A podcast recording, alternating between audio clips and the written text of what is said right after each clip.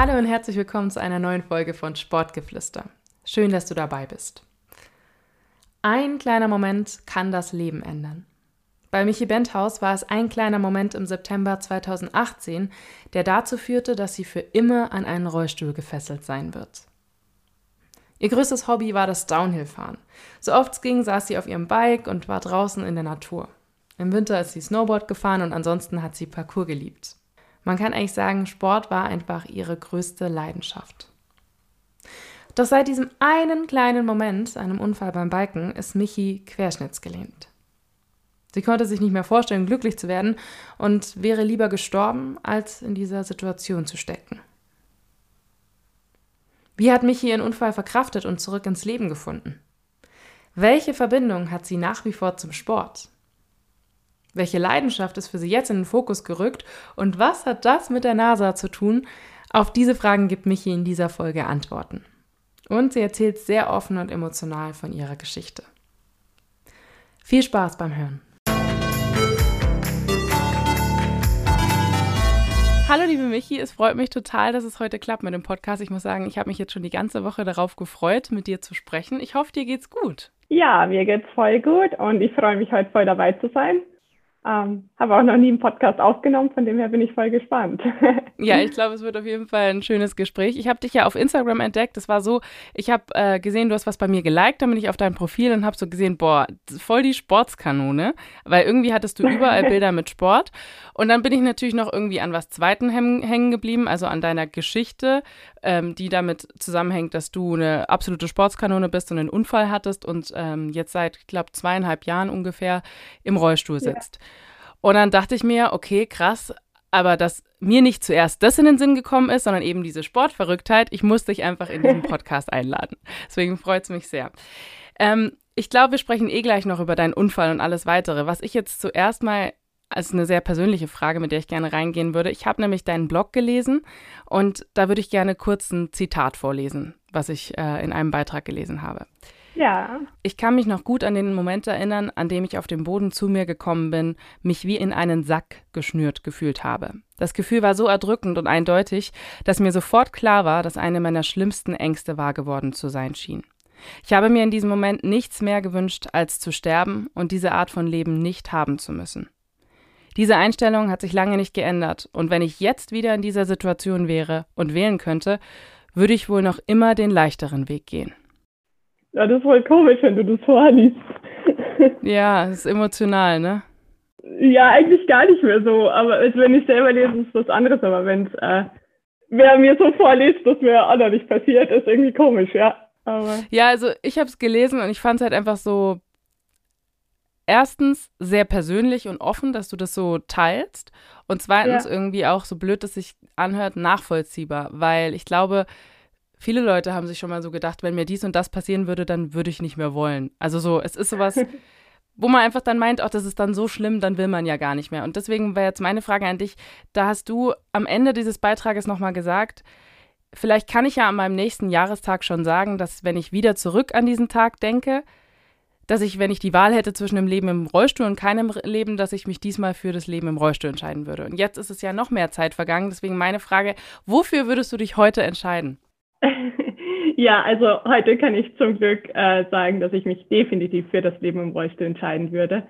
Und darüber bin ich auch super froh, dass sich das so entwickelt hat, weil, ähm, ja, wie du richtig gesagt hast am Anfang, ich war einfach so wie Sportlerin und irgendwie hatte Sport immer so einen hohen Stellenwert in meinem Leben, dass ich äh, mir das wirklich nicht habe vorstellen können, wie es ohne, ja, sag ich mal, diese Intensität von Sport für mich sein sollte, weil man kann ja jetzt auch noch Sport machen, aber halt eingeschränkter. Und ja, irgendwie war es für mich unvorstellbar, wie mein Leben so weitergehen soll. Aber mittlerweile hat es sich wirklich alles total zum Guten entwickelt. Das ist doch, finde ich, der perfekte Einstieg, weil das war einfach so, ich habe das gelesen und ich habe mir gedacht, das muss ich dich einfach zuerst fragen, weil das so eine Stelle war, wo ich mir dachte, wie schaust du wohl jetzt auf das Ganze? Und das ist ja auch, finde ich, einfach ein sehr versöhnliches Bild, weil es ja zeigt, ja. Zeit, die man dann hat, sich mit einer Situation auseinanderzusetzen, zeigt einem vielleicht auch, welche Möglichkeiten man ja trotzdem noch hat und dass das Leben ja nach wie vor voll schön ist und lebenswert. Ja. Wie sah denn dein Leben vorher aus? Also du bist eine totale Sportskanone und du hast auch auf deinem Blog geschrieben, du ähm, hast eigentlich jede freie Minute in den Sport gesteckt. Was hast du denn alles gemacht vor deinem Unfall? Oh, viel. Ähm, ich glaube, ich habe jede Sportart so ziemlich mal ausprobiert, aber das, äh, was ich in der Schule am meisten gemacht habe, war eigentlich Parcours. Ich weiß nicht, ob du es kennst, da springt man so über Mauern. Ähm, mhm. so durch die Stadt, genau. Das habe ich sieben Jahre gemacht. Das war voll mein Leben. Also genau, da ähm, habe ich meine ganze Zeit eher anstatt in die Schule äh, in Parcours gesteckt. Und dann ähm, habe ich mir irgendwann das Kreuzband gerissen. Und ja, dann war halt der erste Schlag so für mich, wo ich mir gedacht habe, scheiße, jetzt muss ich operiert werden, jetzt kann ich irgendwie sechs Monate nicht wirklich Sport machen, wie soll ich das bloß aushalten? Und habe halt dann gleich die Ärzte gefragt, okay, was kann ich machen? Ich muss irgendwas machen. Das, äh, ja, ich kann jetzt nicht sechs Monate still sitzen. Und dann haben sie gesagt, ja, okay, du kannst Radl fahren. Und ich mhm. mir gedacht so, oh, Radl fahren, was, wer will denn sowas? Gell, was ist das denn für ein blöder Sport?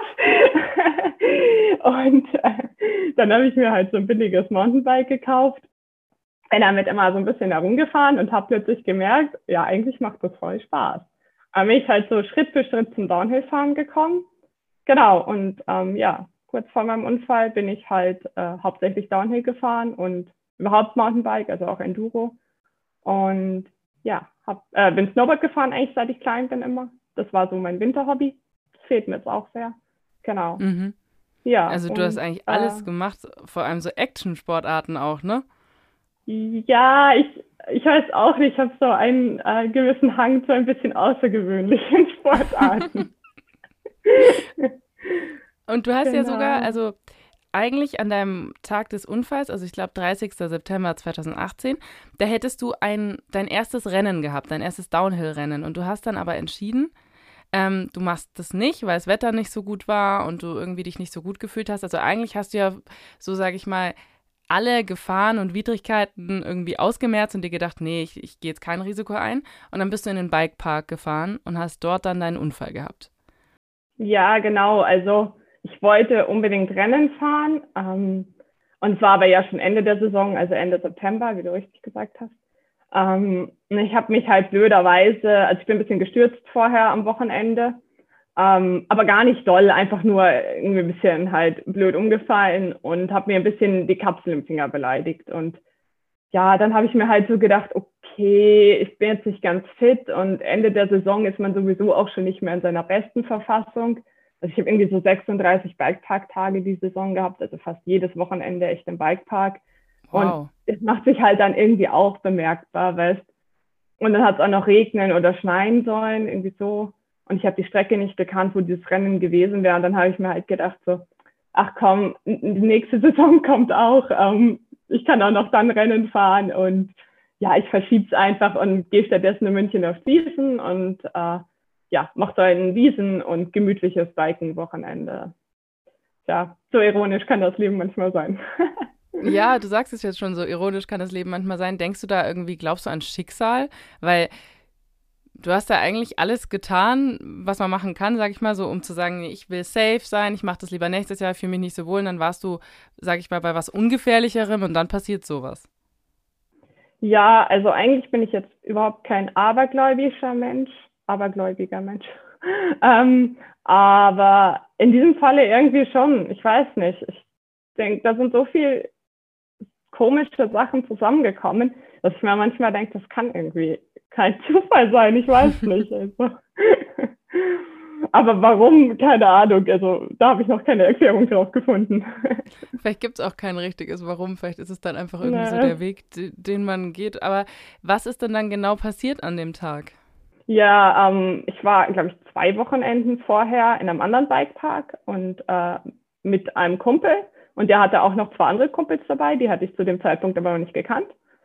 Und genau, ähm, ja, dann hat sich leider der Kumpel von mir, ähm, der mich an dem Wochenende mitgenommen hatte, den kleinen Finger gebrochen. Und das ist normalerweise der gewesen, der mir bei Sprüngen immer eher vorausgefahren ist. Das heißt, der ist an meinem Unfallwochenende sozusagen ausgefallen und war nicht mit. Mhm. Und ich war dann mit einem von den anderen beiden unterwegs, Thorsten heißt der. Ähm, das war auch krass, weil den habe ich halt irgendwie zwei Wochenenden vorher erst kennengelernt und dann ist er gleich bei so einem Unfall dabei. Das ja, ist halt auch schon irgendwie ein bisschen mhm. Äh, schwierig. Und genau, dann sind wir halt irgendwie, haben wir beschlossen, okay, passt. Sonst war keiner, der mit uns in diesen Bikepark fahren wollte. Haben wir halt gesagt, okay, dann fahren wir zu zweit. Und der war in Tschechien, also Spitzak heißt der.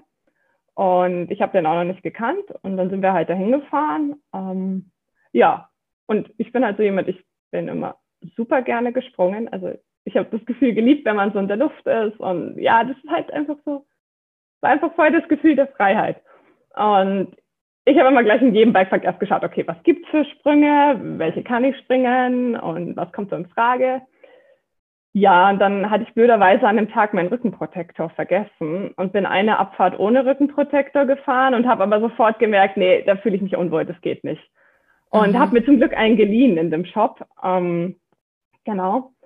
Und ja, dann äh, waren da ziemlich viele Sprünge, die ich gerne machen wollte, die aber irgendwie komisch gebaut waren. Also ich hatte ein komisches Gefühl immer und habe es dann auch gelassen und habe mir gedacht, nee, komm, muss nicht sein, obwohl ich es gerne gemacht hätte, aber ja. Und dann ganz am Ende, ähm, da war der Tag schon fast zu Ende eigentlich, sind wir unten an so einer Jumpline, heißt das, vorbeigefahren. Das ist ganz unten mhm. im Park. Da sind mehrere Sprünge hintereinander. Und ähm, ja, die habe ich mir halt angeschaut und mir gedacht, okay, die ist kein Problem für mich. Also ich habe gedacht, die geht locker. Und immer am Anfang zu einer Jumpline ist ein kleiner Sprung, der heißt Speedcheck. Und ähm, den springt man zuerst und danach soll man eigentlich nicht mehr treten, sondern einfach nur rollen lassen. Und wenn man den sauber gesprungen ist, dann hat man eigentlich genau die Geschwindigkeit, die man für Jumpline braucht. Also das ist das Prinzip. Mhm. Ähm, es hat sich aber herausgestellt, die Tschechen können nicht besonders gut Sprünge bauen. Und der Speedcheck war halt viel zu schnell. Aber ich bin halt einmal diesen Speedcheck gesprungen, habe mir gedacht, okay, passt, ich weiß wie, habe wieder raufgeschoben, mhm. habe mir gedacht, okay, äh, ja, mir ist es nicht in den Sinn gekommen, dass da etwas schief gehen könnte. Und habe mir gedacht, ich springe den Speedcheck und den ersten Sprung dieser Jumpline. Ja, und während ich halt äh, dann den ersten Sprung gesprungen bin, habe ich halt schon in der Luft gemerkt, dass ich einfach viel zu schnell bin. Also dass dieser Speedcheck einfach zu schnell ist. Und das ist auch das Letzte, woran ich mich erinnern kann, wo ich so in der Luft bin und merke, fuck, das äh, geht jetzt richtig übel aus. Also ich weiß nicht, man hat es ja dann irgendwie im Gefühl. Und ja, das nächste, woran ich mich erinnern kann, ist eigentlich erst wieder, wo ich auf den Boden zu mir gekommen bin. Boah. Und kurz, also ich bin dann im Krankenhaus gewesen halt und dann haben mir die anderen gesagt, hey, da ist noch ein Downhill-Fahrer, red doch mal mit dem. Und dann ähm, habe ich halt so gefragt, ja, hey, ich habe gehört, du fährst auch Downhill. Wo, wo bist du gestürzt oder wie ist es bei dir passiert? Und es hat sich herausgestellt, es war genau derselbe Sprung in dem gleichen Waldpark und aus demselben Nein, Grund. Oh Gott. Und wie, wie lange vorher? Ein paar Wochen vorher. Ein paar Wochen, ja. Und da hat niemand dann, das, kam auf die Idee zu sagen, wenn da schon sowas Schlimmes passiert ist, dann stellen wir da mal ein Schild auf oder dann informieren nee. wir, ändern wir das Ganze. Wahnsinn. Nee, leider nicht, genau. Ja, ist es also heutzutage immer noch nicht geändert? Also Doch, wir haben dann eine Mail hingeschrieben und haben auch erst eine ziemlich kotzige Antwort bekommen, so nach dem Motto, wenn wir nicht Radl fahren können, dann sollen wir doch da nicht fahren. Ähm, mhm. Aber mittlerweile sind einfach zu viele Leute schon auf den Sprung gestürzt. Ich habe auf Instagram da mal herumgefragt, es haben sich so viele Leute bei mir gemeldet, die halt mit weniger schlimmen, ähm, ja, sagen wir, mhm. Verletzungen da ähm, bei rausgegangen sind. Aber mittlerweile ist er umgebaut, zum Glück. Ich hoffe, jetzt äh, trifft da keinen da mehr. So, ja, jetzt hoffe ich auch. Hast du da so ein bisschen, ich sag mal, Wut gegenüber diesem Bikepark, dass sie das, wenn schon ein Unfall vorher passiert ist und es irgendwie ja schon so scheint, als wäre es vielleicht vermeidbar oder auch mal, dass man da nicht drauf hingewiesen hat? Hast du da irgendwie so Groll, Wut, irgendwie solche Gefühle? Mm, also, Wut würde ich jetzt nicht sagen. Ich finde es schade, ähm, das überhaupt so weit kommt. Aber natürlich, es hat mich auch keiner gezwungen, darüber zu springen. Das muss man auch ganz ehrlich sagen, sondern es hat mich keiner gezwungen, Downhill zu fahren und auch kein, es hat keiner gesagt, ich muss darüber springen. Ähm, deswegen schreibe ich es tatsächlich eher mir zu als dem Bikepark. Mhm. Und das ist, glaube ich, auch der Grund, warum ich mittlerweile einfach so im Reinen bin mit meinem Unfall, weil ich mir denke, ich habe einfach nur das gemacht, was ich geliebt habe. Und ja, dabei ist es halt passiert, okay, das Leben ist halt manchmal so, gell. Aber ja, ich finde es halt schade, dass Sprünge anscheinend teilweise nicht gescheit durchdacht werden, weil ich weiß, dass es auch anders geht von vielen, vielen anderen Bikeparks. Aber nee, also Wut in dem Sinne ähm, würde ich jetzt nicht sagen. Genau. Okay.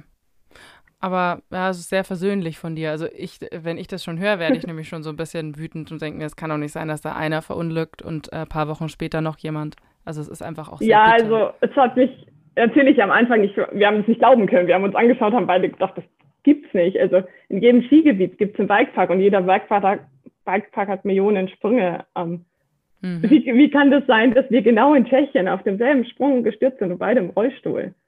Ähm, ja, aber trotzdem, ich weiß, ich finde, Wut bringt einen nicht weiter. Also klar, am Anfang war ich vielleicht schon wütend, aber mittlerweile, ja, ist es ein Gefühl, was ich nicht mehr haben will. Und genau, deswegen habe ich das für mich so auf die Seite geschoben und das passt ganz gut. Absolut verständlich und ich glaube auch das Richtige, weil ich glaube wirklich, Wut kann einen halt auch zerstören, wenn man dann, es ist was Destruktives ja. so ein bisschen.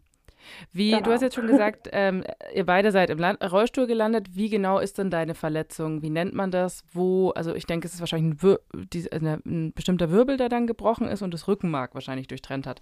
Kannst du das kurz einfach mal erklären? Ja, da weißt du schon mehr als die meisten anderen. genau, also es gibt, äh, man hat ja verschiedene Wirbel, logischerweise. Und je nachdem, äh, auf welcher Höhe man sich den Wirbel bricht, wird halt in der Regel, wenn das Rückenmark überhaupt beschädigt wird, ähm, auch auf der Höhe des Rückenmark beschädigt. Also man kann sich auch ein Wirbel brechen, ohne dass das Rückenmark beschädigt ist. Dann hat man keine Lähmungserscheinungen. Bei mir ist es allerdings super stark beschädigt. Ähm, genau, und dadurch habe ich, bei mir ist es der achte Brustwirbel. Also das ist so ein bisschen unterhalb der Brust. Genau. Mhm. Und ja, ungefähr da. Und ab da ähm, habe ich eine komplette Querschnittslähmung, heißt das. Also keine Sensor, jetzt sage ich schon Sensorik, wie Mechatronik schnallt das raus. ja, kein, kein Gefühl und ähm, ja, kein, also keine Bewegung, genau. Okay. Also quasi, weil das sieht man jetzt nicht, weil Michi und ich, wir sehen uns gerade per Video. Ich habe jetzt gerade ungefähr da, kann man sagen, wo der BH-Träger aufhört, ungefähr da? Ja, so, es ist, also man kann halt nicht sagen, es ist ein krasser Schnitt, sondern mhm. auf der mhm. einen Seite ist das Gefühl ein ganz klein bisschen geht weiter runter, auf der anderen ist ein bisschen weiter oben, weil, ja, also genau so. Okay. Aber so vom Grunde genommen her ein bisschen unterhalb von dem BH-Träger. Äh, war das dann, Bügel. So. Bügel, genau. War das dann auch so, dass das sofort, also ist es das so, dass das sofort ausgebildet ist? Also ich meine, du fällst da, liegst da am Boden und sofort spürst du das schon oder ist das, wie, wie kann man sich das vorstellen? Weißt du, was ich meine? Also das hängt, ja, ich weiß, was du meinst. Und das hängt auch sehr von der Verletzung ab. Also der Sandro heißt der andere Rollstuhlfahrer oder Downhiller, der jetzt auch im Rollstuhl sitzt wegen diesem Sprung. Ähm, der hat einen inkompletten Querschnitt, also der kann noch ein ganz bisschen laufen ähm, das, sein Rückenmark ist nicht ganz beschädigt, genau. Und auch äh, der hat sich den Wirbel weiter unten gebrochen, also der hat die volle Bauchmuskulatur noch. Ähm, der hat mir erzählt, er ist da gelegen und seine Beine haben gekribbelt und ihm war das nicht klar, dass er jetzt eine Rückenmarksverletzung hat eigentlich. Wohingegen bei mir, ich bin halt wieder zu mir gekommen und das Gefühl war einfach komplett weg. Also ich habe mich nicht mehr bewegen können, ich habe nichts mehr gemerkt ab der Höhe. Und für mich war es einfach so klar, wie du in diesem mhm. Zitat vorgelesen hast. Es war wirklich, als hätte ich Werner einen Sack oder in seine Zwangsjacke geschnürt oder so. Und für mich war es also in dem Moment eigentlich völlig klar, dass das jetzt auf Rollstuhl hinausläuft. Auch wenn man es natürlich nicht wahrhaben will. Mhm. Genau. Wie hast du dann da reagiert in dem Moment? Ja, ich war super verzweifelt. Also für mich war wirklich Rollstuhl echt, glaube ich, das Schlimmste, was ich mir hätte vorstellen können. Also ja, ich habe mir in dem Moment einfach nichts mehr gewünscht, als zu sterben und irgendwie dieses Leben halt nicht haben zu müssen.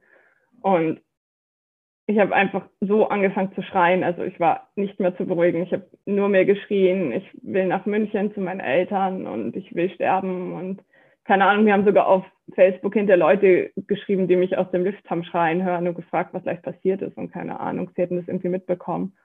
Und ähm, ja, genau, also ich habe dann, das war ja in Tschechien, ähm, normalerweise der Sandro, der ist in Tschechien operiert worden, aber dadurch, dass ich halt echt die ganze Zeit so einen Terror gemacht habe, haben sie gesagt, sie rufen Heli aus Straubing an mhm. und ähm, fliegen mich nach Deutschland. Und ja, der Heli ist dann irgendwann gekommen, aber bis dahin bin ich super alleine in einem Krankenwagen gelegen. Es hat keiner mit mir irgendwie geredet. Also der Thorsten hat nicht mehr zu mir hin dürfen, dem habe ich nur mein Handy gegeben. ich habe gesagt, ruf meine Mama an und äh, sie soll kommen und sag ihr, was, was passiert ist. Und ja, da bin ich ganz alleine in diesem Krankenwagen gelegen und habe jeden auf Deutsch und auf Englisch gefragt, wann ich wieder laufen kann und was jetzt mit mir passiert. Und es hat mir einfach keiner geantwortet. Also ich war komplett alleine und immer noch halt völlig verzweifelt. Und dann ist irgendwann der Heli gekommen und da war so eine nette blonde Notärztin, das weiß ich noch. und das war das erste Mal, wo ich mir gedacht habe, okay, es ist jemand da, es redet jemand mit mir. Die war mhm. super nett, die hat sofort verstanden, was, was los ist. Und ja, die hat dann gesagt, sie fliegen mich nach Dengendorf ins Krankenhaus, weil die fliegen dich immer ins nächstgelegene Krankenhaus nach der Grenze. Ich habe dann wieder gesagt, nee, das geht überhaupt nicht, ich muss nach München, ich will unbedingt zu meinen Eltern und ich will nach Hause. Und ja, dann hat sie gesagt, sie müssen mal schauen, ob der Sprit von dem Heli reicht. sehr, sehr vertrauenserweckend. Und äh, ja, irgendwie waren sie dann der Meinung, es reicht so. Und dann haben sie mich tatsächlich nach München hier ähm, ins Krankenhaus rechts der ESA geflogen. Und da waren auch schon meine Mama und mein Bruder. Und das war der erste Moment, wo ich wieder irgendwie das Gefühl hatte, okay, jetzt wird's wieder gut. Weißt du, mhm. wie ich mhm. meine? Also, das ist wie wenn du in so ein Kleinkind-Ding zurückfällst und dir denkst, okay, meine Mama ist da, jetzt, jetzt wird's wieder. Das, ja, war irgendwie bei mir so. Und ja, das war echt wie in so einem Film. Also die rennen da mit dir rein, du bist halt mit Querschnitt der Supernotfall irgendwie. Dann schnell ins CT und dann bin ich auch sofort operiert worden. Und ich habe mich total gefreut auf die OP. Ich habe mir gedacht, okay, die operieren mich jetzt und danach ist alles wieder in Ordnung. Mhm. Ja, das war die Unwissenheit in dem Moment, genau. Boah, wenn du das so erzählst, ja. ist es so richtig. Also ich habe wirklich so Gänsehaut und merke einfach, das ist, das bewegt einen. Weil auch diese Sehnsucht nach der Mama dann und dieses, vor allem, dass du da alleine in diesem Krankenwagen lagst, das, ich kann mir das ja, gar nicht vorstellen. Ja, das war echt blöd. Also, es ist ja echt fast schon so psychische Folter, weißt du, wenn du jemanden da liegen lässt, der gerade absolut verzweifelt ist, ohne dass jemand da einfach, egal wer, einfach drin ist und die Hand hält oder mit dir redet, das ist ja der Wahnsinn. Ja. Also. Ja, man kommt halt in so eine Vakuumliege irgendwie und weißt du, damit man sich nicht mehr bewegen kann. Oder ja, gut, konnte ich ja nicht wirklich, aber mhm. ähm, irgendwie damit halt die Wirbelsäule stabilisiert ist und ja nicht noch irgendwas am Rückenmark beschädigt wird. Ähm, ja, aber das war schon echt krass. Also ich muss auch sagen, dass dieser eigentlich dieser Moment, wo ich zu mir gekommen bin und gemerkt habe, dass ich nichts mehr bewegen kann und nichts mehr fühle. Ich glaube, also ich kann mir nicht, äh, ich kann mir keinen Moment in meinem Leben vorstellen, der schlimmer war als der. Mhm. Aber du. Ähm, ich hoffe, es bleibt doch der Schlimmste. Ja, doch, ich hoffe auch. Also, das ist ja schon echt. Wie du es gerade beschrieben hast, es hört sich an wie aus so einem Film, irgendwie, wo was ja. Schlimmes passiert. Aber das Schöne ist ja auch, Filme haben ja immer so ein Happy End. Und deswegen gehen wir jetzt einfach davon aus, es war der Höhepunkt genau. des Schlimmsten und dann wird es nur noch besser. Ähm, so war es auch jetzt, tatsächlich. Ja. Das ist doch gut. Du hast doch aber deine Arme und so kannst du noch bewegen, ne? Also. Ja, genau. Okay. Also das ist auch. Äh, das, was, wo ich wirklich extrem dankbar darum bin, dass ich meine Arme noch komplett bewegen kann, weil das ist in den meisten Fällen der Schlüssel dafür, dass man ein komplett eigenständiges Leben führen kann mhm. und halt nicht auf Pflege angewiesen ist. Und ich finde, ich habe auch Leute gesehen, die entweder eingeschränkte Handfunktion hatten oder sogar gar keine mehr. Und das ist halt schon echt nochmal eine ganz andere Nummer. Also. Das glaube ich. Da bin ich wirklich dankbar und das hält mich, glaube ich, auch so bei Laune, dass ich mir denke, ein Glück ist mir in Anführungsstrichen nur das passiert. Mhm. Du hast ja jetzt, also ich meine, wir reden jetzt schon sehr lange über diesen Unfall. Und ich will auch nicht das Ganze nur als Thema machen, weil ja. tatsächlich das Erste, was mir in den Sinn kam, als ich dich gesehen habe, war jetzt nicht, dass du im Rollstuhl sitzt, sondern eher, dass du so sportlich bist. Ähm, ja. Nur kurz nochmal, du hast dann natürlich auch eine Reha gemacht und ähm, ja. dich quasi zurückgekämpft. Was hat dir da am meisten geholfen, um auch mental mit dem Thema klarzukommen? Ähm, genau, ich war fünf Monate dann in Murnau im Krankenhaus. Da bin ich kurz nach der OP hingekommen, äh, weil die auf eine auf Querschnitt spezialisierte Station haben. Und das war wirklich super da. Und dann nochmal drei Monate in Bad Hering in Tirol auf Reha, also acht im Sommer. Ähm, und ja, also mir hat am meisten auf jeden Fall meine Mama und meine Familie geholfen. Das ist mal das Allerwichtigste. Also ich habe wirklich gesehen, äh, wie bedingungslos Eltern für ihre Kinder da sind. Und das ist eines der wirklich schönen Erfahrungen, die ich äh, während diesem Unfall gemacht habe. Ähm, und ansonsten sind mich wirklich so weit, ich hatte am Anfang extreme Schmerzen. Das war echt kaum auszuhalten. Also es war ganz schlimm die ersten zwei, drei Wochen. Und danach, als ich dann langsam dafür bereit war, dass mich Besuch besuchen kommt, ähm, haben das auch meine ganzen Freunde super brav gemacht. Also es war fast jeden Tag irgendwer da und es war einfach so schön zu sehen, ähm, ja, wie die ganzen Leute sich irgendwie um mich kümmern und hinter mir stehen. Und genau, also das hat mir extrem geholfen. Und auch Leute, die schon länger am Rollstuhl sitzen, weil kein Psychologe, keine Ahnung, Arztpfleger oder sonst wer kann dich so gut verstehen, wie wer da selber betroffen ist. Mhm. Und da habe ich zum Beispiel auch einen äh, aus Katar gehabt, der im, im, im Krankenhaus in Murnau, der sitzt schon zwei Jahre länger am Rollstuhl als ich. Genau. Und noch einen anderen, der hatte eine Druckstelle, der sitzt schon seit Geburt an einem Rollstuhl. Und mit den beiden habe ich viel über das Thema geredet. Mhm. Und als ich aus dem Krankenhaus rausgekommen bin, da habe ich mich auch hier sehr alleine gefühlt in München. Also, obwohl sich total viele Leute um mich gekümmert haben, aber es war einfach ich habe mich mit meiner Situation alleine gefühlt. Es hat mir keiner helfen können, der nicht selber betroffen war. Und dann habe ich hier noch einen guten Kumpel von mir jetzt äh, kennengelernt und mit dem viel geredet, viele Abende auf dem Olympiaberg gesessen und das hat auch wirklich sehr geholfen, genau. Aber du hattest ja, ja, eigentlich ein Jahr danach, da habe ich ja das Zitat am Anfang vorgelesen, hattest du ja noch gesagt, du würdest wahrscheinlich trotzdem immer noch das Leben, also eigentlich, du würdest den Tod wählen äh, im Vergleich zum Rollstuhl. Jetzt sagst du es ja anders. Also was war dann dieser, sag ich mal, Punkt, an dem du wirklich gesagt hast, nee, das Leben so wie es ist, ich nehme es jetzt so an, zu 100 Prozent? Ja, ich muss noch ganz kurz dazu sagen, ähm, also bei Querschnitt ist halt nicht nur nicht laufen können das Problem, sondern äh, es ist auch Blasen- und Darmfunktion eingeschränkt oder halt ja nicht mehr mhm. vorhanden, also schon vorhanden, aber ich habe keine Kontrolle mehr darüber und ähm, ja, ein ganz großes Problem vom Querschnitt sind Blasenentzündungen so. Das heißt, man hat mit viel, viel, viel mehr zu kämpfen, als nur mit dem nicht laufen können. Und das ist halt, ich hatte habe immer noch ein großes Problem mit Blasenentzündungen, hatte es damals aber auch sehr. Und das ist halt auch das gewesen, wo ich gesagt habe, ich kann mir einfach nicht vorstellen, dass mein Leben so weitergehen soll. Also es mhm. waren einfach zu viele Sachen, wo ich, wo ich irgendwie gesagt habe, nee, ich habe 26 so schöne Jahre gehabt warum kann man sich einfach dabei belassen? So, weißt du, wie ich meine?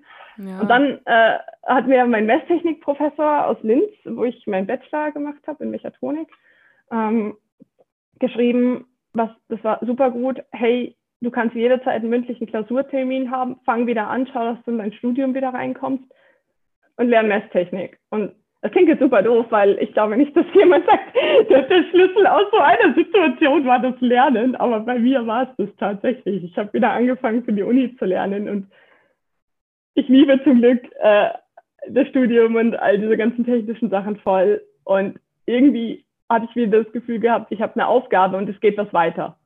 Mhm. Und das hat mir total geholfen. Und dann bin ich auch gleich, also ich bin Ende Mai aus der Reha gekommen, 2019 und äh, im Oktober bin ich dann auch alleine wieder nach Linz gezogen, da ins Studentenheim. Ähm, habe wieder zum Arbeiten angefangen, so halt als Nebenjob, was ich vorher auch gemacht habe. Und habe mit meinem Studium weitergemacht. Und das war echt der Punkt. Natürlich war es dann nicht von jetzt auf gleich wieder gut, aber da habe ich gemerkt, okay, das Leben scheint weiterzugehen. Genau. Mhm. Das ist halt so und dann hatte ich halt, ne? ja, und dann genau noch ein ganz großer Punkt, der mich halt auch noch immer wahnsinnig bei Laune hält, ist, dass ich schon immer unbedingt in einem Raumfahrtprogramm arbeiten wollte. Und ja, am liebsten bei der NASA, aber ich bin halt keine amerikanische Staatsbürgerin leider. Ähm, und ich habe wirklich, wirklich viel verloren bei meinem Unfall. Also wirklich viele Sachen, die ich so gerne gemacht habe, aber das kann ich halt noch machen. Und ich habe dann mhm. alles dran gesetzt, dass ich diesen Bachelor in Mechatronik fertig kriege und in München irgendwie ja bei äh, für den Luft- und Raumfahrttechnik Master genommen werde. Das hat jetzt zum Glück auch alles so geklappt und das ist auch echt was, ja, was mich wirklich, wirklich bei Laune gehalten hat, muss ich sagen. Das glaube ich. Wo ich jetzt super happy so. drüber bin. Erstens finde ich es cool, dass du als Frau in dem Beruf bist, weil ich finde, das ist halt trotzdem noch so was Klischeebehaftetes, dass irgendwie Frauen Technik nicht mögen. Und du bist so eine, die Downhill gefahren ist, die jetzt auch noch, ja. wir kommen gleich noch zu dem, was du doch alles jetzt auch machst, aber dann auch noch sowas studierst, finde ich super. Und was mir dann noch in den Kopf kam, glaubst du vielleicht auch, dass das dann auch wieder so ein bisschen Schicksal ist? Weil ähm, mir kam dann mit Raumfahrt auch schnell Schwerelosigkeit irgendwie in den Sinn. Ja. Und das passt ja perfekt, weil im Endeffekt, ich weiß jetzt nicht, ob, ob das jetzt zu hoch gegriffen ist, dass du irgendwann da im All bist oder ob das vielleicht, es gibt ja diese Übungsräume, wo man dann einfach in der Schwerelosigkeit trainieren kann. Ja. das gibt dir ja dann vielleicht auch wieder so ein komplett neues Gefühl, so von Freiheit, körperlich bezogen. Ist das auch ein Gedanke, der da mit reinspielt bei dir? Ähm, nee, eigentlich, also ich mache immer Witze darüber und sage, ich würde würd so gerne mal in den Weltraum fliegen, weil dann brauche ich nicht laufen. Und äh, ja, genau, das ist halt so, weil ich sehe, der Standardwitz. Aber ja, ähm, grundsätzlich hat mir zwar jetzt jeder geschickt, die ESA sucht wieder Astronauten, jeder hat mir geschickt, die ESA sucht jetzt auch behinderte Astronauten, Michi bewirbt die doch. Aber mit Behinderung ist kein Querschnitt gemeint, sondern ich glaube, es war irgendwie so Kleinwüchsigkeit oder ähm, mhm. so ein, zwei Zentimeter kürzerer Fuß oder so, weil als Astronaut äh, ich habe auch von Geburt an nur eine Niere und ich habe mal in einer Vorlesung gefragt bei uns ähm, mhm. an der Uni und sogar das wäre schon ein K.O.-Kriterium gewesen, um Astronautin zu werden. Also ich wäre schon von Geburt an raus gewesen, obwohl ich es gar nicht gewusst hätte. Ach krass, okay. Ähm, genau, deswegen ist mit Behinderung da kein Querschnitt gemeint. Jedenfalls noch nicht, vielleicht irgendwann mhm. mal. Und ich möchte was entwickeln. Also was ich super gerne machen würde, wäre so Mars Rover. Das ist so ein Fahrzeug, was mhm. gerade auf dem Mars herumfahrt. Genau, also, auch nicht schlecht. Ja. Also Hut ab. Du hast ja auf jeden Fall, kann ich gut verstehen, dass dir das dann auch noch so einen Push gegeben hat, weil das ist genau. es halt auch genau. einfach, wenn du weißt, was du machen willst, eine Aufgabe und dann auch noch weißt, du kannst das weiterhin machen. Weil ich glaube, stell dir mal vor, du hättest ja. einen Job gehabt wie, oh, wo ist man viel auf den Beinen irgendwie? Ein handwerklicher Bergführer. Beruf. Ja, Bergführer ja. oder sowas, ja. Kenne kenn ich nämlich genau diesen Fall. Bergführer beim Bundesheer, in der Freizeit immer Sport gemacht, als Beruf immer Sport gemacht dann ist so ein Unfall halt nochmal härter, das muss man ja. ehrlich sagen, ja. Und du hast ja dann auch ähm, so eine GoFundMe-Page gemacht und da unglaublich genau. 50.000 Euro wirklich zusammenbekommen. Hat es dir auch ja. nochmal so einen extra Push gegeben, dass du gesehen hast, Wahnsinn, da sind so viele Leute, die glauben an mich, die ähm, unterstützen mich, ich will die nicht enttäuschen? Ähm, ich würde nicht mal sagen, dass ich mir gedacht habe, ich will sie nicht enttäuschen, aber es hat mir natürlich, also ich hätte nie gedacht, dass da so viel zusammenkommt. Ich habe halt blöderweise keine Unfallversicherung gehabt. Also ich kann jedem oh, nur raten, okay. schließt euch ja Unfallversicherung ab. Es ist so dumm, wenn man keine hat. Ähm, und ich bin auch kein Arbeitsunfall. Dazwischen wird halt auch ein riesen Unterschied gemacht, leider von dem, was die Krankenkasse bezahlt. Mhm. Ähm, und die Krankenkasse zahlt tatsächlich nur das Allernötigste. Und das habe ich auch nicht gewusst. Und mir hat dann jemand halt gesagt, der auch schon länger im Rollstuhl sitzt, äh, noch im Krankenhaus, mach eine Spendenaktion. Und ich habe halt gesagt, nee, ganz sicher nicht. Also ich will niemanden dafür bezahlen lassen, also für das, was ich verkackt habe, sozusagen. Mhm. Ähm, und dann hat er zum Glück so lange auf mich und auch diesen anderen Downhill-Fahrer und meine äh, Zimmerkollegin eingeredet, weil wir waren alle drei in derselben Situation ähm, dass wir dann irgendwie so alle drei miteinander beschlossen haben, okay, jeder macht es für sich. Und ähm, genau, dann haben mir da nur Freunde bei geholfen und so, das war auch voll cool. Und ja, dann habe ich halt überlegt, was soll ich da eingeben? Ich habe halt so gedacht, okay, 10.000 Euro wäre ja schon viel, wenn das zusammenkommt. Und dann hat mir jemand anders auch gesagt, ja, aber denk dran, du, du brauchst, weiß nicht, alles mögliche, Auto, du mhm. musst deinen Führerschein neu machen, für einen Rollstuhl was, brauchst du was Sportgerät, das ist alles super teuer. Ähm, es wird dir hinter nichts bezahlt. Gib einfach 50.000 Euro ein oder so. Es soll ja für ein bisschen länger halten als jetzt nur für irgendwie die zwei Monate nach dem Krankenhaus. Und ja, dann habe ich mir so gedacht, okay, und habe es eingegeben und niemals gedacht, dass das äh, tatsächlich zusammenkommt. Aber es haben mir so viele Leute daraufhin geschrieben und haben gesagt, hey, ich bin auch Radlfahrer, ich fahre auch Downhill oder keine Ahnung es könnte auch jederzeit mir passieren und wir freuen uns voll, dass wir dich da unterstützen können. Und klar, das hat mir total viel Mut gemacht und auch vieles von dem ermöglicht, was ich jetzt mache. Also mhm. anders wäre das so auch nicht gegangen. Was machst du denn jetzt alles? Ja, jetzt bin ich auch in der Ausprobierungsphase, aber wie ich ja gesagt habe, habe ich schon einen kleinen Hang zu außergewöhnlichen Sportarten und hab, äh, bin dann in der Reha gewesen, war super traurig, dass die Bikesaison wieder losgeht. Ich habe mir gedacht, okay, ich muss irgendwas auch machen. Ich will nicht jedes Wochenende traurig daheim sitzen, während die anderen biken gehen. Und habe mir dann aus der Reha heraus von einem anderen Rollstuhlfahrer so ein gebrauchtes Kart, was schon auf Handgas umgebaut war, mhm.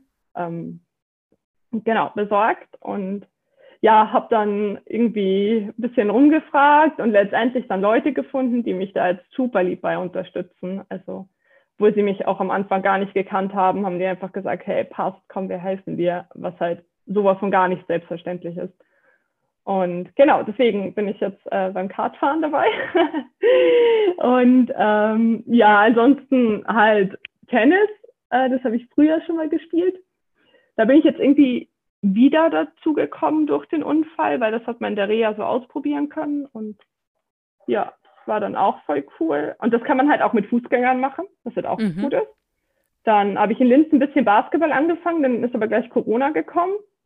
Äh, mhm. Schwimmen geht total gut, auch ohne Schwimmhilfe. Also das denkt man gar nicht, aber es geht super gut. Ähm, Wakeboarden war ich im Sommer mal ausprobieren mit einer, die habe ich über Instagram kennengelernt. Die ist auch beim Downhillfahren gestürzt vor zehn Jahren, sitzt auch im Rollstuhl und fährt auch Kart. Also ja, ähm, die hat mich mal mitgenommen. Genau. Ja, und ein Wakeboard will ich mir geht. jetzt auch unbedingt besorgen. Ja, es geht total viel. Du brauchst nur immer, also es kostet halt alles wahnsinnig viel Geld. Mhm. Weil für mein Handbike zum Beispiel habe ich schon über 5000 Euro bezahlt und wenn ich mir jetzt ein normales Radl kaufe, einfach so, zahle ich natürlich für ein normales Radl nicht 5000 Euro.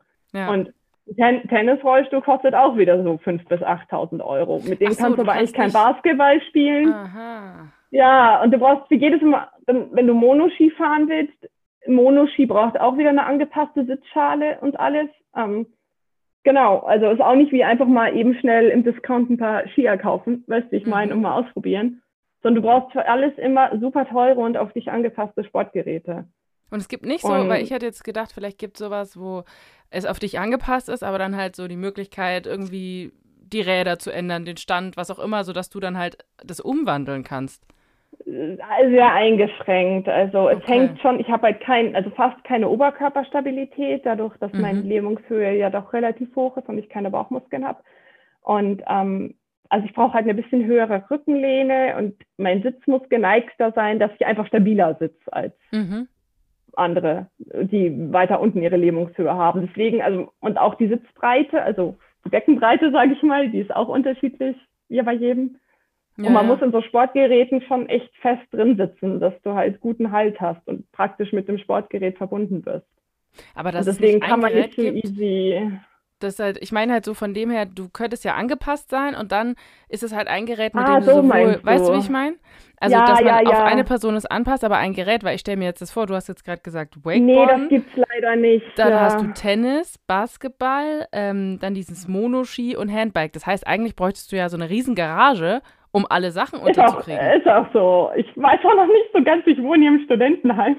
ähm, schau, ohne Keller, schauen wir mal, worauf das hinausläuft. nee, also man kann wahnsinnig viel machen als Rollstuhlfahrer, nur man braucht leider einfach Kohle dafür und Leute, die einen unterstützen. Das, mhm. ähm, genau das ist so die Kehrseite der Medaille. Aber ansonsten, wenn man mal ein bisschen schaut und die Leute sind auch wirklich sehr hilfsbereit. Also man findet immer überall irgendwen, der sagt, hey, ich finde deine Story irgendwie bewegend und ich möchte dir gern helfen. das ist voll schön. Was ja auch, ja, ist richtig schön, genau. Deswegen und ist es eigentlich für dich dann das Gefühl, dass du diese Lücke füllen kannst? Ähm, also ich bin halt so ein Mensch, der ist super begeisterungsfähig und ich brauche immer irgendwas, in dem ich komplett aufgehe und für das ich so eine komplette Leidenschaft habe. Und also mir machen diese ganzen Sportarten voll Spaß, das ist keine Frage. Und auch Kartfahren macht mir mega viel Spaß. Aber ich habe nicht das Gefühl, dass es für mich tatsächlich äh, das Downhillfahren oder das Snowboarden ersetzen kann. Mhm. irgendwie, also weißt du, was ich meine? Kennst du das, wenn man was wirklich voll gerne macht, aber dieses, dass du es permanent machen willst und alles, also fürs Downhillfahren hätte ich sogar fast Raumfahrt aufgegeben. ähm, mhm. Wäre ich nach Innsbruck gezogen, weil einfach um näher am Bikepark zu sein. Zum Glück ist es anders gekommen. Und ich muss ehrlich sagen, also äh, ja, also mein, meine diese Begeisterungsfähigkeit und Leidenschaft ist immer noch da, aber die ist tatsächlich habe ich gemerkt, im Thema Raumfahrt und nicht äh, im Thema Kartfahren oder anderer Sport gerade. Das hat sich also, da, mhm. genau. Hat sich der und, Fokus verschoben so ein bisschen. Ja, in, irgendwie schon. Hätte er sich vielleicht dann auch sowieso, wenn, wenn ich damit angefangen hätte oder keine Ahnung. Aber im Moment ist es wirklich so, dass für mich das an allererster Stelle steht. Ich will unbedingt. Es macht mir super viel Spaß. Ich will, ja, mein Ziel ist die NASA. Es wird vermutlich nie passieren, aber man muss Ziele haben, gell? Genau, und Sport ist äh, für mich auch noch super wichtig. Ich mache es mega gerne, aber ein klein bisschen anders als früher. Also ist, für mich steht eher an oberster Stelle, jetzt mich nicht mehr zu verletzen und nicht mhm. irgendwelche Rennen zu gewinnen und so. Weißt du, was ich meine? Also vorher war es halt wahrscheinlich dieser Leistungsgedanke, dieses volles äh, Adrenalin, die Extreme ja, und so genau. weiter. Ja. Und in ein, also ich brauche das auch immer noch ein bisschen, sonst hätte ich mir jetzt nicht Kartfahren ausgesucht. Ich meine, ist ja jetzt auch nicht gerade irgendwie, äh, ist ja auch wieder ein Sport mit Geschwindigkeit. Mhm. Aber ich habe wirklich, wirklich Angst, dass ich noch meine Handfunktion verlieren könnte oder sowas, auch wenn das natürlich jetzt super mhm. utopisch ist, dass mir noch ein Unfall passiert, aber man kann es auch nicht ausschließen, gell? Klar. Und genau, also für mich ist es eher so, dass mein oberstes Ziel ist jetzt, mich auf gar keinen Fall noch mehr zu verletzen und dann halt Spaß zu haben. Mhm. Ja. Aber ja, diese, diese Leidenschaft, die ich halt vorher am Downhill-Fahren gehabt habe und so, die ist tatsächlich bei mich, also bei mir voll auf das Thema Raumfahrt umgeschlagen. Mhm. Ja. Aber das ist ja auch schön. Also ich mhm. finde es toll, dass du halt sagst, ja, du hast voll. immer noch so eine Leidenschaft, ne? Also ja. dann ist es vielleicht einfach eine andere Art im Sport. Wie, also vorher warst du halt so, du hattest halt andere Möglichkeiten im Sport. Und dadurch, dass Klar, du jetzt logisch. auch einen anderen Fokus vielleicht hast, weil was ich mir jetzt auch gerade gedacht habe, ähm, Gesundheit, dieses Gut, das ist also, ja. dass man, sage ich mal, keine Schmerzen hat oder so. Du hast ja jetzt wirklich, das finde ich ganz gut beschrieben und auch wichtig, dass deine, ähm, dein Handicap nicht nur ist, dass du nicht aufstehen kannst, sondern da hängen ja nee, noch andere genau, Sachen ja. mit dran. Und ich glaube, das ja. vergisst man auch oft, weil wenn man sich das vorzustellen versucht, so als, sage ich mal, gesunder Mensch, dann denkt man sich, ja. ja, gut, dann sitzt du da halt, ist natürlich eh schon scheiße, aber wenn da noch so andere Sachen dazukommen, das hat man ja gar nicht im Kopf. Also. Nee, ge genau, ja. Und ich denke, also man entwickelt sich ja immer weiter im Leben, das ist ja auch gut so. Also man soll sich ja auch weiterentwickeln. Und ich habe jahrelang dieses Extremsportding gehabt, seit ich halt irgendwie 14 war, habe ich, glaube ich, mit Parcours angefangen oder so. Ähm, ich habe das jahrelang gehabt, dass ich immer alles für den Sport äh, gegeben habe und immer irgendwelche Extremsportarten gemacht habe und auch natürlich mich damit in Gefahr gebracht habe und teilweise wahrscheinlich über mein Limit ein Stück weit hinausgegangen bin. Ähm, und ich habe das Gefühl, da hat sich meine Denkweise einfach jetzt geändert. Aber wer weiß, ob das nicht auch passiert wäre, wenn ich nicht im Rollstuhl wäre, weißt?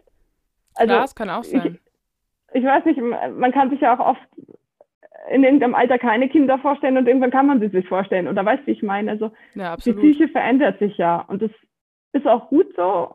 Genau. Und deswegen, äh, ja, sehe ich das ganz entspannt.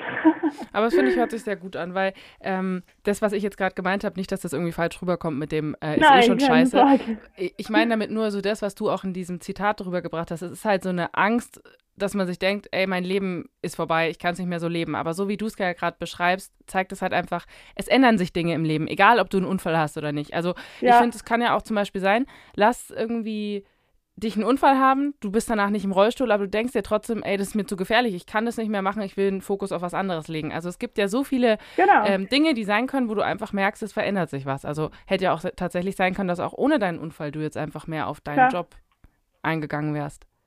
Genau, und ich habe halt das große Glück, und das weiß ich halt auch super zu schätzen, dass mir das, was ich jobmäßig machen will, auch so unglaublich viel Spaß macht, weil ich höre so viele Leute immer, die sagen, oh, schon wieder Montag oder äh, ja, keine Ahnung, gell? weißt du, solche Sachen. Ähm, oder wann ist endlich wieder Wochenende? Und bei mir ist es halt nicht so. Klar habe ich keinen Bock auf Powerlernen für Klausuren oder wer mhm. hat das schon? Aber ich freue mich aufs Lernen. Ich lerne super gern. Mich interessiert das Thema einfach mega doll. Ich will da immer mehr drüber wissen und so. Und ja, keine Ahnung, da bin ich schon auch echt dankbar und das in Kombination mit den ganzen Sportsachen, die ich ja nach wie vor machen kann und auch mache. Also mhm. ich mache wahrscheinlich, also gut, im Moment jetzt war Hauptsache so eine Zeit, bin ich zu nicht ganz so viel gekommen, aber mache wahrscheinlich immer noch mehr Sport als viele, die zu Fuß gehen können. Weißt du, ich meine? Ich glaube auch, du ähm, machst mehr Sport als ich auf jeden Fall. du moderierst Sport, das ist auch gut. Das mache ich ja, aber. nee, und das alles und alle macht mein Leben so lebenswert, also dass ich es jetzt nicht mehr hergeben möchte. Nee. Voll schön. Und welchen, ja. also welche Verbindung würdest du sagen, hast du zum Sport? ja, es ist, es war immer der, sage ich mal, der Mittelpunkt in meinem Leben oder großteils und es wird immer ein extrem wichtiger Punkt in meinem Leben bleiben. Also ich, meine Mama hat immer gesagt, ich habe früher nie still sitzen können und Hausaufgaben machen und keine Ahnung. Jetzt bin ich halt leider irgendwie gezwungen dazu, still zu sitzen. Also lässt sich halt nicht vermeiden, aber diesen Drang, dass ich mich bewegen muss und irgendwas machen, der ist halt schon immer da und das wird auch nie weggehen. Also ich werde weiterhin schauen, was es für Sportarten gibt. Ich will unbedingt Monoski ausprobieren. Das habe ich jetzt leider dank Corona noch nicht. Ähm, ja, und Sport wird immer ein Riesenbestandteil in meinem Leben sein. Also da bin ich mir ganz sicher. Genau. Sportlich gesehen gibt es ja eigentlich auch noch voll viele Optionen, weil also ich habe schon so viel gelesen von Leuten, die dann auch bei sportlichen Wettbewerben noch irgendwie mitmachen, wenn, wenn sie dann halt irgendwie noch sagen, okay, gibt es ja auch, also super viele, sei es jetzt Tennis. Ja, ja, das ist ein guter Punkt. Äh, das ist leider, also um jetzt mal Tennis als Beispiel zu nehmen, ähm, erstmal fehlt mir, also ich finde, man muss sich im Leben leider, leider doch auf eine Sache fokussieren. Mhm. Jedenfalls immer in, für den jeweiligen Lebensabschnitt, weil äh, wenn man nicht sich wirklich auf eine Sache fokussiert, dann kann man in der nicht gut werden. Und ich merke schon, dass die Uni und alles und ich habe, ich höre jetzt auf zum Arbeiten nebenbei, aber ähm, habe ich vorher auch noch gemacht. Also es hat schon auch wahnsinnig viel Zeit geraubt. Und so ein Leben im Rollstuhl ist auch aufwendiger und zeitfressender, als man so denkt, weil mhm. Duschen, Einkaufen, alles dauert halt einfach länger. Ähm, genau. Deswegen äh, müsst, hätte ich die Zeit nicht, um so viel zu trainieren, ähm, dass ich, glaube ich, in so einem Parasport, sage ich, nennt man das für, also mhm. also Paraplegiker ist der Fachbegriff für meine Querschnittslähmung. Also mhm. bei der, wo man noch die Hände benutzen kann. Genau, und die Sportarten nennt man halt so Parasportarten. Ähm, also ja, deswegen glaube ich nicht, mir fehlt die Zeit, ich bin zu alt und äh, ich habe auch einfach eine zu hohe Lähmungshöhe, um in dem Bereich okay. noch erfolgreich zu werden, weil zum Beispiel im Tennis ist es super schade. Es gibt nur eine Klasse und mhm. Da spielen Leute mit meiner Lähmungshöhe, die null Rumpfstabilität haben, also keine, keine Bauchmuskeln und so, gegen welche, die einfach nur einen Fuß amputiert haben und die aber die vollen oh. Oberkörper, ja, und natürlich, da, dagegen kann ich nicht antrainieren. Also mhm. das ja, ist klar. praktisch unmöglich und ich weiß nicht, warum sollte ich jetzt so viel Zeit in zum Beispiel Tennis stecken und mich jeden Tag dumm und dämlich trainieren, ähm, um mich dann von den Amputierten am Platz wegballern zu lassen. Weißt du, ich meine?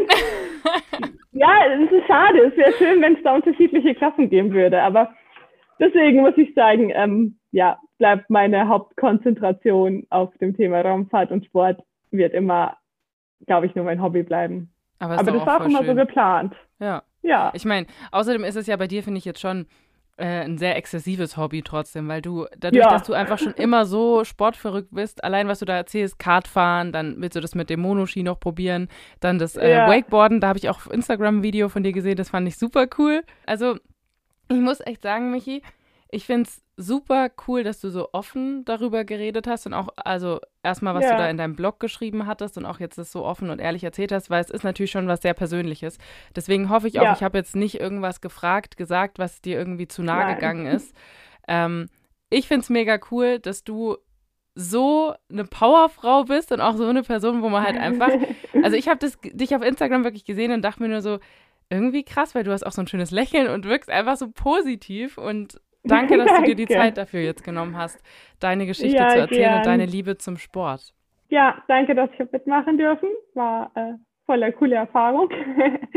und ja, also damals, als wir die Spendenaktion gemacht haben, war es klar, ich muss meine Story dafür breitreten. Es geht nicht anders. Deswegen haben wir auch den Blog gemacht. Und mein Unfallbericht ist ja auch sehr persönlich und sehr mhm. äh, ausführlich. Genau, und ich habe da einfach für mich beschlossen, es gibt zwei Wege damit umzugehen. Einmal, ich verstecke mich und äh, keine Ahnung, mache ein Geheimnis aus all dem oder ich gehe und mache es den Leuten auch schwer, mit mir umzugehen. Mhm. Oder ich gehe so offen damit um, wie ich kann und äh, sage auch jedem, hey, ihr könnt mich alles fragen und passt und ihr braucht keine Angst haben, irgendwas zu sagen.